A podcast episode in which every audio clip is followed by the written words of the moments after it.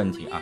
我们刚刚回顾一下那个什么是无性恋，回答一下那位听众吧。好的，呃，我我先说一下啊，这个人就说了，他跟男的也有秦钟，我刚才不讲了吗？《红楼梦》当中，他第一个女人是袭人，后来基本上比较明确的唯一一个男人就是秦钟，跟其他的什么香莲什么的，什么包括跟那个吕蒋玉菡啊，都是朋友，没有发生过。我刚才不提到了吗？你这有点后知后觉呀。没有，我还好 Y Y 有录音啊，你可以去一会儿看我的直播录音，我提到秦钟了。然后对我我要那个截屏不是为了看这个，我是为了感谢一下展浪，展浪这么打的，我不知道那谁那个七板能不能看见？我看不见。展浪打的是陈峰，你真好看。展浪打的是陈峰，你真好看。展浪你做的可真好，你做的对。我觉得我们在麦上的扶苏就冲展浪这一点，这要是在我直播间，我就给他上黄马，就必须得给上。就是在麦上的扶苏在哪儿呢？来，那个楼上楼下说，我现在的问题是我该不该继续去发展？你这个哪儿跟哪儿啊？前文前言后语在哪儿？告诉我一下啊，把那个字打全了。比如说你之前说什么了，后边说什么了，然后为什么你突然整出来一个？我现在问题是我该不该继续的发展？你现在问题我们真的是不知道。来，欢迎执着的小二蛙啊，然后那个再来说刚才齐宝说的无性恋的这个问题啊。嗯，无性恋者，大家顾名思义，你就可以一句话就解释了，就是他的整个的爱情跟性没有任何的关系，这个就叫无性恋。大家可以自己百度百科一下。我用大白话给你们解释啊，就是举个例子，我现在喜欢奇宝，不是因为我无功能不行，也不是因为说奇宝不吸引我，但只不过我就不想发生这个东西，我就想老实过日子，我就想我们两个人只谈精神层次的东西，不想再有性，行不行？完全可以。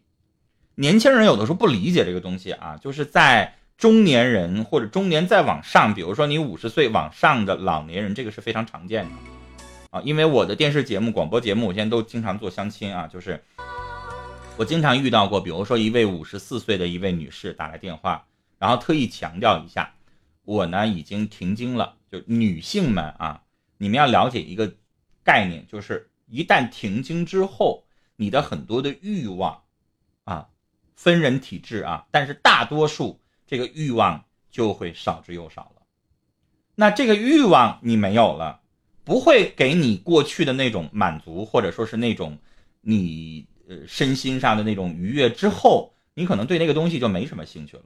所以那位五十四岁的女士，我印象特别深，她是我节目当中第一位啊，开诚布公的直接跟我说，说陈峰老师，我就想找一位男士，我们两个人不要性，我们只要彼此陪伴，因为年纪大了，大家明白，他是一个什么，太孤独了。对吧？特别孤独，所以我就想要个伴儿。我也不需要他干啥，饭我也能做，但是我希望两个人一起做。我不是非得要你干啥，就我这边炒菜，你那边瞅着都行，对吧？咱们年轻人要的是啥？年轻人说那瞅着那能行吗？那得是齐宝这人做，我在后边搂着他腰，激情。对，年轻人要的是这个，要的是触摸，要的是温存，要的是甜蜜，是不是啊？比如说我。大家讲，九三年有一部电影很出名，得了大奖，叫什么？叫《Ghost》，就是人鬼情未了那个电影。那个电影不是引起了，我很喜欢里边那个女主角叫黛米·莫尔啊，那是我见过一个短发但是还特别美的一个大明星。然后，如果你们看过的话，你们会知道，它里边有个经典桥段，就是那个黛米·莫尔从床上起来了。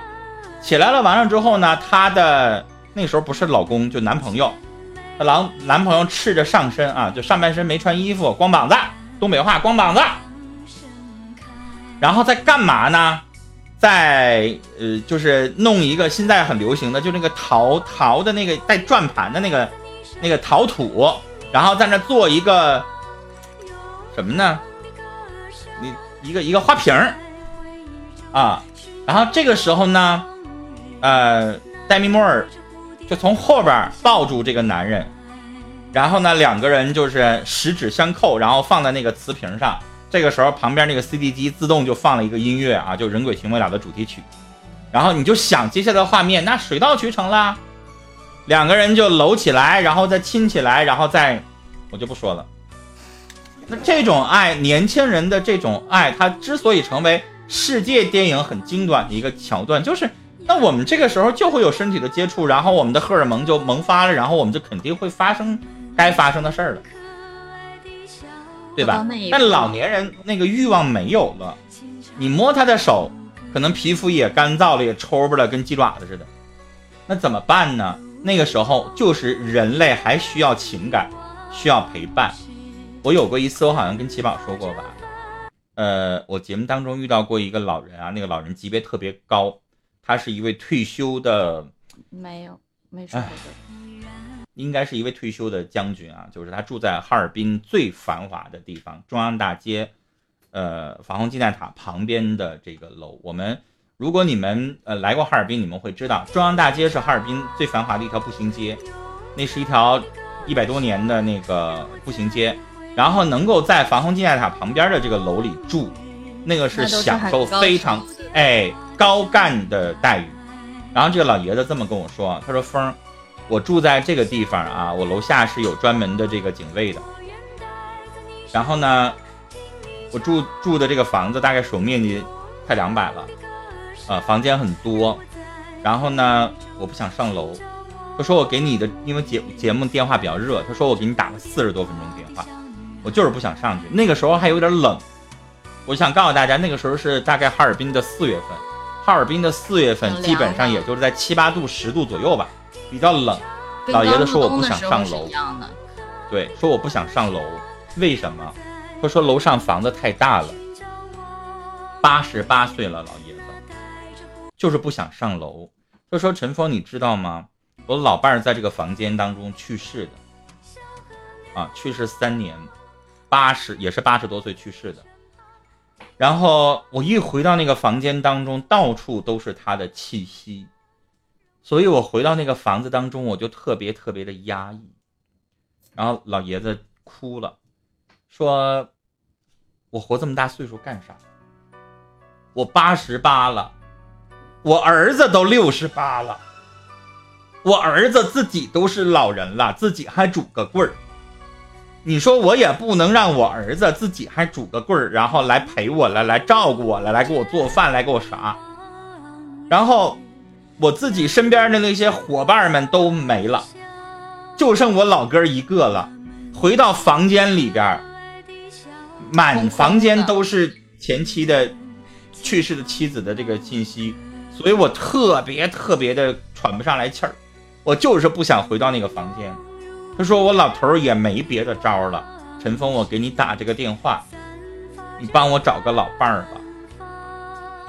就是那个电话让我很大的触动啊，就是因为你拥有多大的能力，你有多少钱，你住的多大的房子。你到老的时候，那你知道那老爷子这么跟我说的？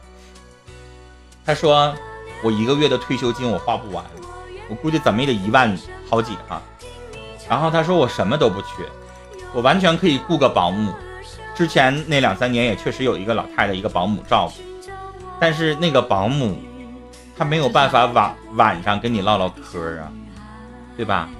她能管你吃喝拉撒呀，她管不了你灵魂上的交流啊。”他说我什么都不需要，我也用不着他给我做饭，有保姆，我就希望拉着他的手，我们俩一起就在哈尔滨防洪纪念塔，那是松花江边嘛，我们就漫步这个松花江，我家楼下就是松花江，对吧？这么好的环境，没有人陪我，所以老人家说那个话吧，就你听完了之后就特别难受，就我们都会老，或早或晚而已。对，就是到老的时候，你可能对性、对啥玩意儿，你也对钱、对吃的，你也吃不下，你也没有那么多的欲望，你完全剩下来的就是孤独。要么，所以这就是人生。总听到那句话说“老来伴儿，老来伴儿”嘛，那个时候的人才知道怎样的懂得去理解、珍惜这两个字。我们有的时候会听到什么样的事儿，就是说八十多岁的老人家，然后两个人看似挺健康的。一旦一个突然去世了，另外一个前后脚也会跟着走的原因是什么？就是你到老的时候，你有一个精神的支柱，一旦他走了，可能很有可能那个也跟着走。但如果没走的那个，那他剩下来可能就遭罪了。所以人就是这么回事儿。你有的时候你会觉得什么爱不爱呀，什么怎么着啊，岁数大了就这么回事儿。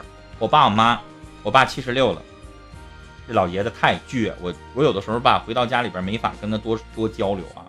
他说两句话，他就能给你两两句儿，就觉得你就是哎呀，你说你反驳他吧，对下去了就。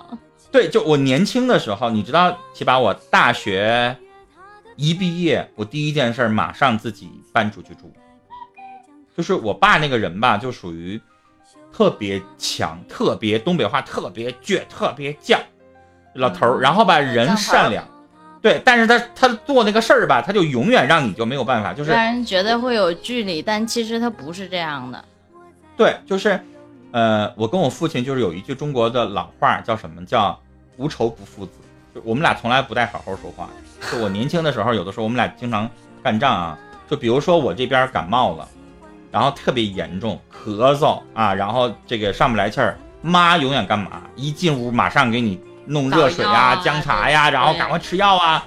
我爸就是，多凉快啊！你接着穿那么少啊，这舒服啊！说风凉话还，哎，就撅你，然后你就不勒不想勒他，你知道吗？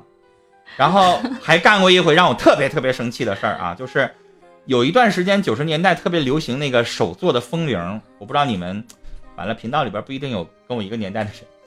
就是那个粉色呀，什么黄色呀，各种颜色的那个缎带。然后呢，小女孩流行，就是我有一个妹妹，然后给我弄的特别长，从棚顶上一直拖落到地，特别漂亮。就是大概一整层楼那么老长的一个大风铃，然后特别漂亮。他弄了三个月吧才弄好，然后给我挂上了。挂上完了之后，我刚看了一天，等我第二天，因为上大学嘛，回来的时候，给我剪成一半了。三个月突然就剪一半了，就是三个月才做出来的，然后我才挂了一天啊，然后我第二天从大学，因为那时候我我就在哈尔滨念的大学，然后回家，然后就变成一半长了，完了我就急了，你知道吗？我就特别生气，因为那个时候九几年的时候，你想三个月做出来，估计也得花几百块钱。那个时候我一个月生活费才四百，你们现在生活费一个月得一千五吧？就比如说花了你一整个生活费，一一整个月生活费，然后你爸回来给你减成一半了，你生不生气？然后我就简直了。理由是什么呢？因为我个儿高，他他说我走道会害事。干的没有办法跟他交流，你知道吗？干的漂亮，就给你气的，哎呀，那个风铃就是属于那个你走道旁边哗啦哗啦哗啦响，很漂亮，然后像吊灯一样的啊。我记着好像整个一大圈儿。十八个头就是它会低的低低的下来十八个头然后往下垂着的，给你剪成一半长，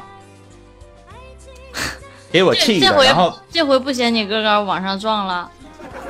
但是我跟你说什么，就是你知道他可能不坏，他也是为了你好，他可能想为你做点对。但是你年轻那个时候，你没有办法理解他。然后你现在看着什么呢？就是我妈受了他一辈子。我妈今年七十三，他俩差三岁，一个四六年，一个四三年的。然后，我我妈忍了他一整辈子啊！你说你觉得你能劝他俩离婚吗？不可能。然后现在这个状态呢，就是我妈也没有就对他有多么依赖或怎么样啊。但是你不觉得人就这么慢慢的已经过了五六十，他俩应该过了十六岁结婚，因为四几年嘛，那个时候十六岁结婚，对，十六岁结婚，然后现在过了多少年？六十快六十年了呗。哎呀，六十年呗。啊。让，因为这么多年过来啊，就是你想一想，别管什么爱不爱的，别管这老头身上有多少臭毛病啊，别管怎么怎么地，那你说两个人是不是就是个他一起走过来了？他也对呀，你说是不是就是个伴儿啊？一步一步走到了今天，走向了这个社会了。对呀，就两个人逛超市一起去啊，然后我曾我曾经带着我妈出去。旅游玩几天，然后成天就惦记老头儿啊！第一天不想，第二天不想，第三天早早的，哎呀，你家老头儿不行啊，没有人给做饭呢，咋整啊？儿子，咱快回去吧。也惦记，就这样了。那你如果你带阿姨出去旅游的话，叔叔会经常打电话说，就是跟你跟你我爸说说让让回来吗？我爸从来不打电话，就是我爸年轻特别的时候、嘴犟的那一种。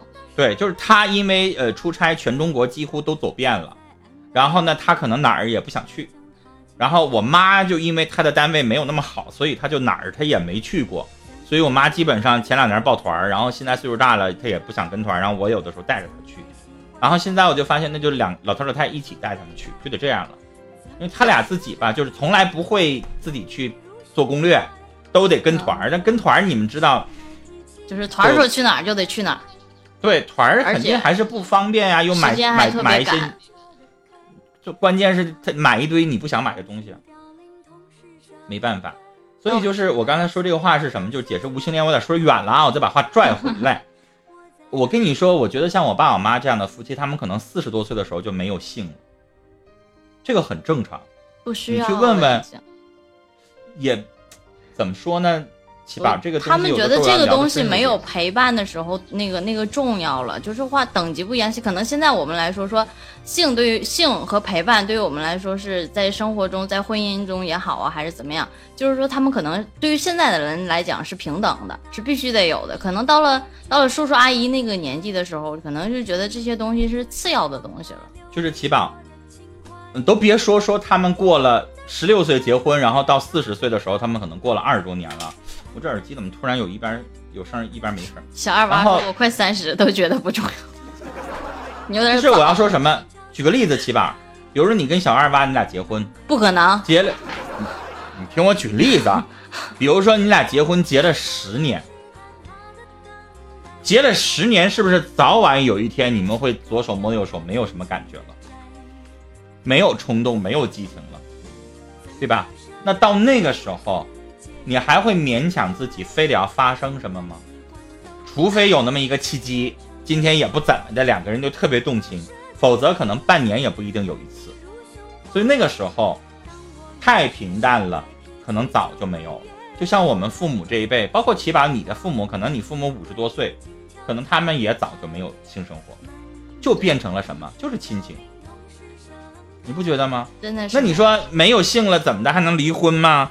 当然不能离，就继续过呗。其实我所以有的的时候性不是说两性当中它确实是很重要的一点。我换个耳机，确实是很重要的一点，但是不是说必备的。所以这个世界上，我刚才绕了这么大一个圈子，讲了一堆亲情，讲了一堆让我感动的事儿。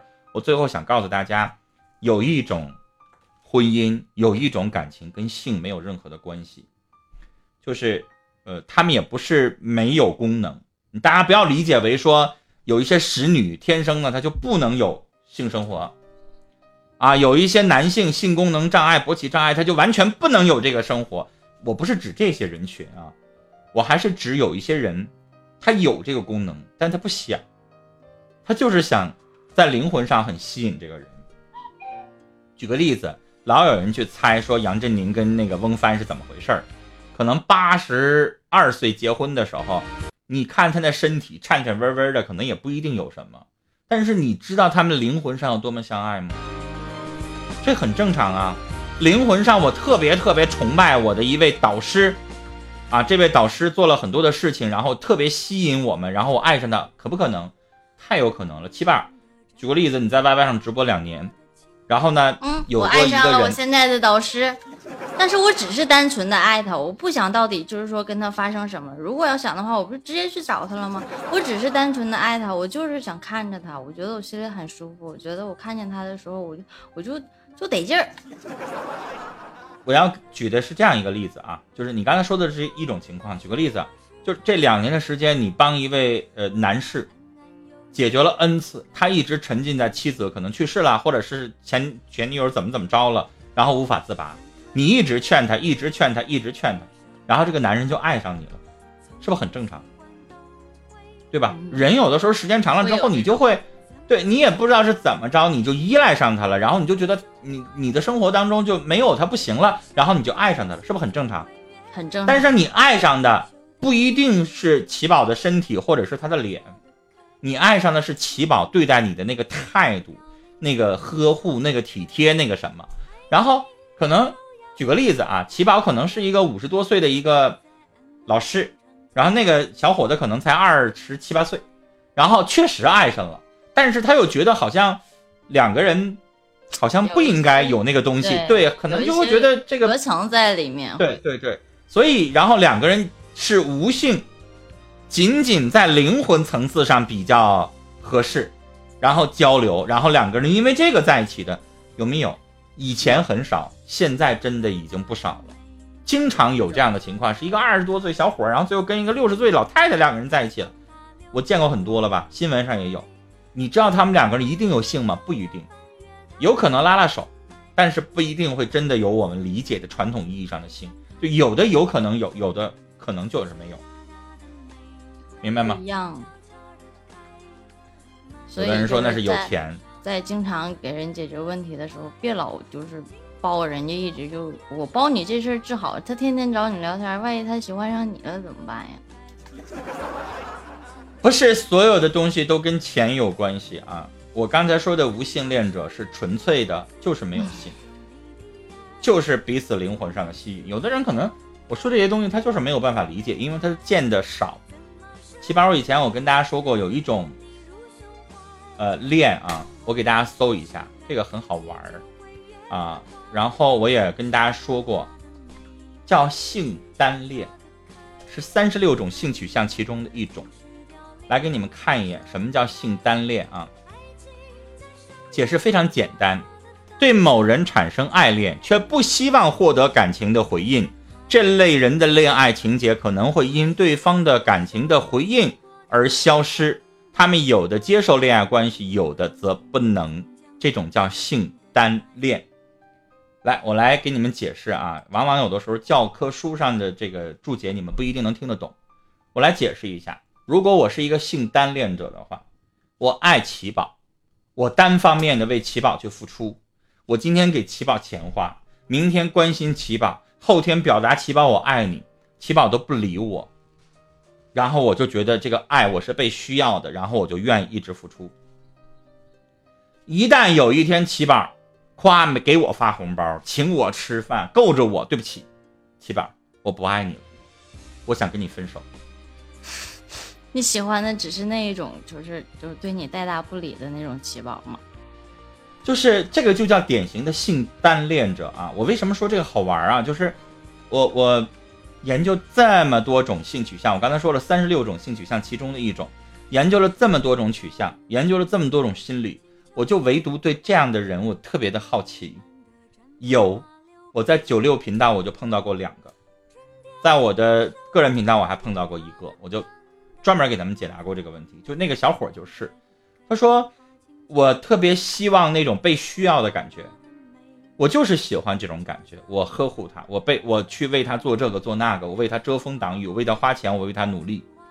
但是老师，为什么已经连续三次了，就是碰到过三个案例了，三个爱情了，只要这个女孩子开始对我好，我就难受，我就特别不舒服，想放弃了啊！然后我努力努力努力努力了三个月到半年，我发现我被那种需要的感觉没有了。他现在黏着我，对我太好了，这不是我喜欢那种高冷范儿的，不是我那种被需要的感觉了。老师，我觉得我应该走了。这不是那种天生被虐的心理吗？就是你说他贱，你说他怎么着，但性单恋者的苦痛就是这样，他只能接受我为你付出，我被你需要，但我不能接受你跟我一样的爱情的回应，就是我们特别崇尚的爱情的平等，到他这儿不行。他不能平等，他就一味的感情天平失衡，就是我付出的多啊，然后你在上边高高的，就是这个天平是这个样子的啊，你在上，我在下，我高高的瞅着你，然后我付出的砝码多，所以我压的这个天平这个样子，我能接受。嗯，真的就有这样的这种的，所以就是你们可能会觉得无性恋者好玩，性单恋者我告诉你更好玩。这个我觉我觉得蛮有意思的。我只听过说有的有很多女孩子，或者是有有一部分的男孩子，他们喜欢那种被被追逐的那种感觉。可能就像说，我说我喜欢陈峰哥，然后我就会一直喜欢他，就是说，呃，陈峰哥很喜欢这种感觉。但当有一天我们两个真正的交往的时候，然后就就是说在一起了，然后就那种感觉就没有了。有一部分女孩子是这样子，我遇到过是这样的，说我就是喜欢别人追我的那种感觉。唉，小二八说：“我就是我就爱你。”小二八，你你咋了？小二八大号，我不知道哪个是大号是小号，被封出去一个刚刚。我有我有点害怕。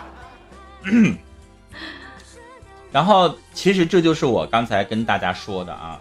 有的时候我愿意跟大家聊，就是你们可能会觉得心理学很枯燥，但是我告诉大家，心理学当中有很多很好玩的东西，包括社会学，因为社会学和心理学，呃，尤其是两性啊、情感这边是不分家的，社会学也有，呃，心理学也有。所以你说中国社会学第一人李银河老师，他不是一位心理老师吗？不可能，他不研究弗洛伊德吗？他不研究尼采吗？他不研究荣格吗？他不研究荣格，他怎么知道人性？他不研究萨特的哲学的东西，他怎么能知道有一些存在的东西呢？所以就是有一些学科是相通的，挺好玩儿。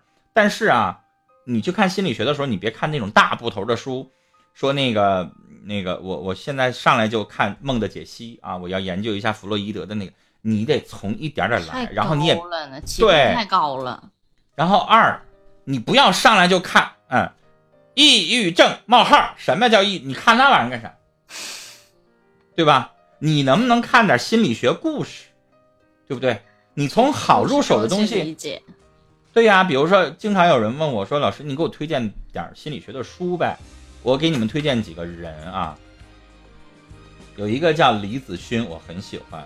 然后再一个就是很多人都会听说过的毕淑敏老师。呃，李子勋，我推荐的就是有一本叫《问问李子勋》。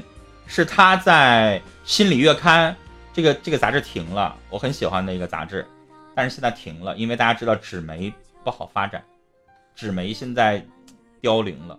我看过一个微推介绍，说你有一千个粉丝，你就是一本杂志；说你有一万个粉丝，你就是一家地方报纸；说你有十万个粉丝，你就是一家地方广播。说你有一百万个粉丝，你就是一个电视台。他是不是就是这个？你说这个李子群，他好像是不是？我有一期叫什么什么呃心理访谈吧，应该是是什么一个访谈节目？好像看过他。央视心理访谈原来的那个主持人是那个张泉灵，然后呃李子勋在央视心理访谈做过整整十三年，啊，我看过。然后李子勋有一期就是你说的那个访谈，呃，张泉灵访谈他，然后印象特别深啊，我很喜欢这个李子勋，他敢说真话，他不是那种说有一些心理老师，就是我告诉大家啊，就是我我在接待来访的时候，跟我现在的状态也不一样，就是我们都不叫患者啊，说起码你来了，你是我的来访者，我来接待你咨询啊，我们不叫患者，因为患者是另外一个系列，就是你上医院挂号，我们这叫来访者。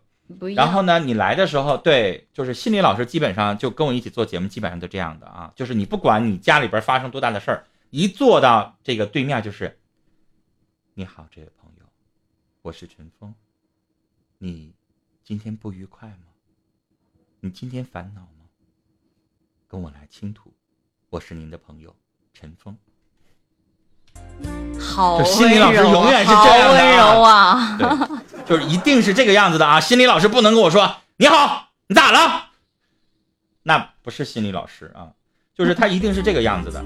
然后呃，李子勋我印象特别深，他很好玩的有一点啊，就是呃，张泉灵采访他，说你作为中国最知名的心理老师之一，我给大家说，中国有一个非常出名的一个中德心理大师班儿。这个中德心理大师班在十年前第一届的时候，全中国有五十二个人在这个心理大师班当中，那就是全中国选出来的一个省基本上就俩人儿，全中国选出来的最出名的心理老师。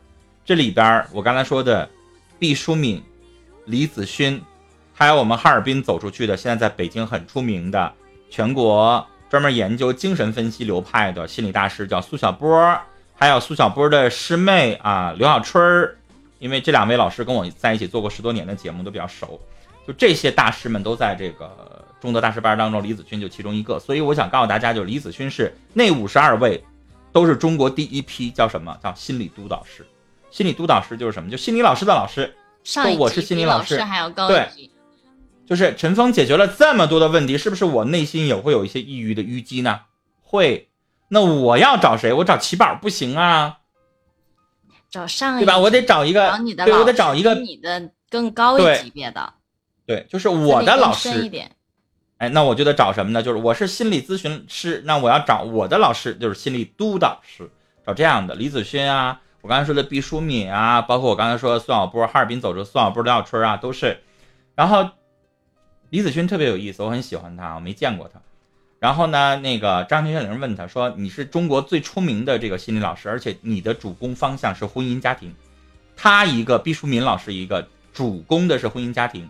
然后张泉灵问说：“苏小波老师，不是那个李子勋老师，你的婚姻是不是特别幸福啊？就是像我的广播的听众就老说陈峰，你天天给人解决这个问题，是不是你自己就特别的情商高，然后婚姻感情特别幸福？”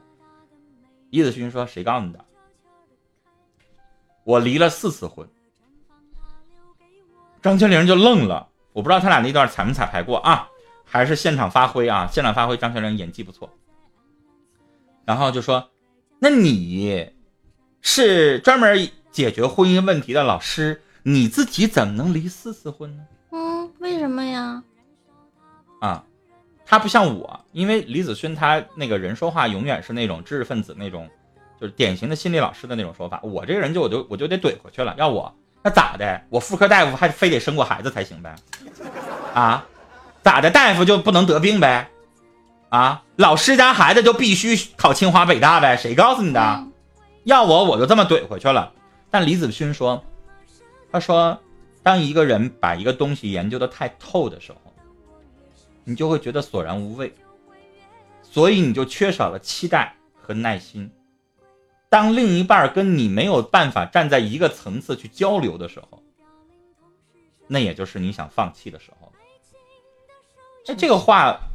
如果你要是也很哎，也很那个什么的，就是起码就是我想说什么，就是如果你能够听懂他在说什么的话，你就会觉得他回答的真的就是那么回事儿。就有的时候婚姻是什么？现在很多人认识到了，是一定要非得两个人生活习惯完全和谐吗？也不见得，求同存异呗，对吧？然后是两个人一定要兴趣爱好就。有的人说性格必须得一个开朗，一个内向，两个人才能互补才适合，是那么回事吗？不见得，两个人都内向就不能在一起吗？林徽因内向，那徐志摩也内向，俩人就不能在一起吗？谁说不能的？能啊，人家挺好呀。对呀，钱钟书就不怎么说话呀，杨绛也是闷葫芦啊，他俩凑在一起，人家多和谐，那叫琴瑟和鸣。谁告诉你性格就必须得互补才能在一起啊？不是。性格一样的两个处女座也能在一起，对不对？所以那到底什么样的呢？实际上现在很多人认识到了，只要三观相同，你们俩就可以在一起。什么意思？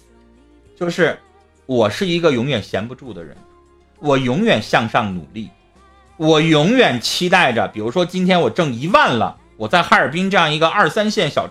也不能叫小城市，二三线城市生活了，我可以活得很滋润了，但是我还不放弃，我天天努力，我天天赚钱。然后你另一半就说：行行行行行，赶快带我看电影去，别直播了，挣那钱干啥呀？咱俩就，那你俩就过不下去。要的东西不明白吗？以前以前我们两个说过这样的东西，就是说彼此走路的想要的东西、追求的点和步伐不一致的时候，你会觉得很累很累。对呀，我刚才说了。钱钟书和杨绛，他俩琴瑟和鸣，就是杨绛，他在写我们仨，写《干校六记》的时候，啊，钱钟书那个时候在写什么呢？在写《管锥编》。这三本书，我想告诉你们，都不是说能拿到多少钱稿费呀，能赚钱啊。你们去搜一搜去，我估计不是专业的人都不知道《管锥编》是什么东西。我说了，你们听说过啊？他还写过这玩意儿呢。那，那杨绛那个时候呢，除了写咱们仨，写《干校六记》，写《干校六记》是讲他这个文革期间的一些回忆啊，那十年的回忆。然后这两夫妻，他俩就琴瑟和鸣啊，都不赚钱，都不在乎那些什么功名利禄啊，然后都想说，我就是要做点事儿，我活这一辈子，我要这个留点东西，所以我要写书。十年的时间，我写出来《管锥编》，搁谁？十年，这十年怎么对吧？十年我得挣多少钱，然后我才才才同意这件事儿啊？那十年不挣钱，没人给你稿费，谁会现在有那个？所以这个东西是两个人都同意，两个人都是这样的人，他叫琴瑟和鸣。这就是我刚才说的三观和谐。三观你要往白了说是什么？是人生观、价值观。然后过去有的时候说别的观，我现在讲的是人生观、价值观，还有什么消费观念。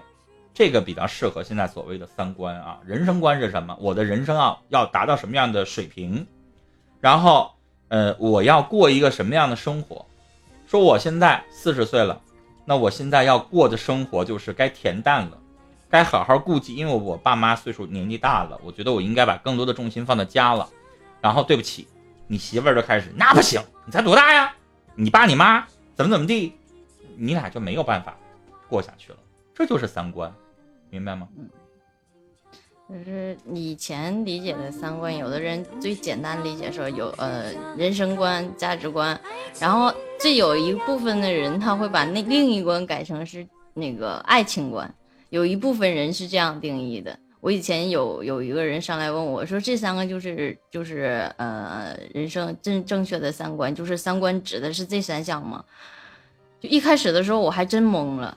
后来我说：“我说爱情观，确实有一些人说的很大，有一些人就是觉得这个三观就我拟定我自己的观点来讲这样的事情。实际上是什么呢？就是。我曾经总结哈，生活当中你要有几方面的和谐比较影响，就是，呃，生活习惯和谐，然后呢，感情和谐，就是你说的爱情观和谐。所谓的感情观和谐，就是我喜欢你，你也喜欢我，不能说我喜欢你百分之八十，然后你就喜欢我一成两成，那，对吧？啊，然后生活习惯，生活习惯，感情和谐，还有一个很重要的一点，就是咱中国人基本上这中指他也。不能中国人，全世界也不行，在国外这样也不行。那个什么意思？就是性生活也得和谐，对吧？然后就是我刚才说的第四点，就是三观要和谐，这些都和谐起来，两个人才能够和谐。这个其实真的很难，因为有的时候我们会说啊，是感情变了吗？其实不是，就是起码我跟你在一起过二十年了，对，就是。其实不是感感情没变，就有的时候，起码我跟你过二十年了，为什么咱俩老吵架？为什么你发现这个我不是原来那个我了？实际上什么？我可能心里边还有你，但是人变了。就是你二十岁的时候，起码，你是一个小女孩，傻乎乎的，没有那么多的心计。我没有车没有房，你就跟了我了，傻姑娘，咱俩就一人一碗什么牛肉拉面啊，十块钱一碗面，我就把你追到手了。然后你也没有计较我什么有没有什么车有没有房有没有那些东西，你也没计较，然后咱俩就在一起了，你当然值得喜欢了。但是过了二十年之后，你一同学聚会，你看着人家都开上什么别墅了，住上什么跑车了，然后你回来就开始跟我这事儿那事儿，然后你就说你瞅你啊，你瞅你。我要说的其实对，就是这个，可能外面的世界在变了，跟那个时代不同了。而然而你见识的东西多了的时候，你追求的东西也就多了。反而反过来，你在想他以前对你的时候，可能就对现在来讲，你会认为就只有那么一点点，只是那么一点点而已。所以你就觉得可能他变了或者怎样，其实并非是这样子。我就觉得，呃，外面的世界变化多了，可能就会让你的心理变化会有一个不同的一个层次。这是所以就是我们。经常吵架的原因是什么呢？其实感情还有，真的分开了谁也舍不得。但是人会变，所以我经常说，男人最讨厌女人的是啥？没啥事唠叨这个，阿姨这事儿那事儿，然后没啥事的时候老管着你，对吧？然后三动不动的找茬挑事儿，就这些，没有一个男的能受得了。你少女的时候，你可能起码你少女的时候你不这样。但是你一旦成为一个家庭主妇，你四十来岁的时候，你就开始都这样了，那怎么办呀？该该想的问题也都出来了，该要问的那种不一样的那个概念，然后可能年轻的时候吧，在小的时候，在我刚恋爱的时候，可能我会觉得这些东西都不重要。但是等到真正的日子发生了之后，过上了之后，你会觉得很多东西在发生着变化的时候，你会对这些东西 索然无味的。你它也是一件事儿。你也要去处理，你也要把这些东西当这些简单的事情变成多的事情，所以你的想法会越来越多。跟那我我说了，可能就是时代的不同，变化社会的变化不同。嗯，不能叫时代的不同。我想说，你倒一百年前，这女人也照样管这个管那个，可能那个时候管的不是你手机啊，管的是你为啥这么晚不回家，你又跟哪个老娘们唠嗑去了，啊，你怎么了呢？有事儿你不跟我说，其实都是一样的。所以我想告诉大家啊，男性都有男性的特点。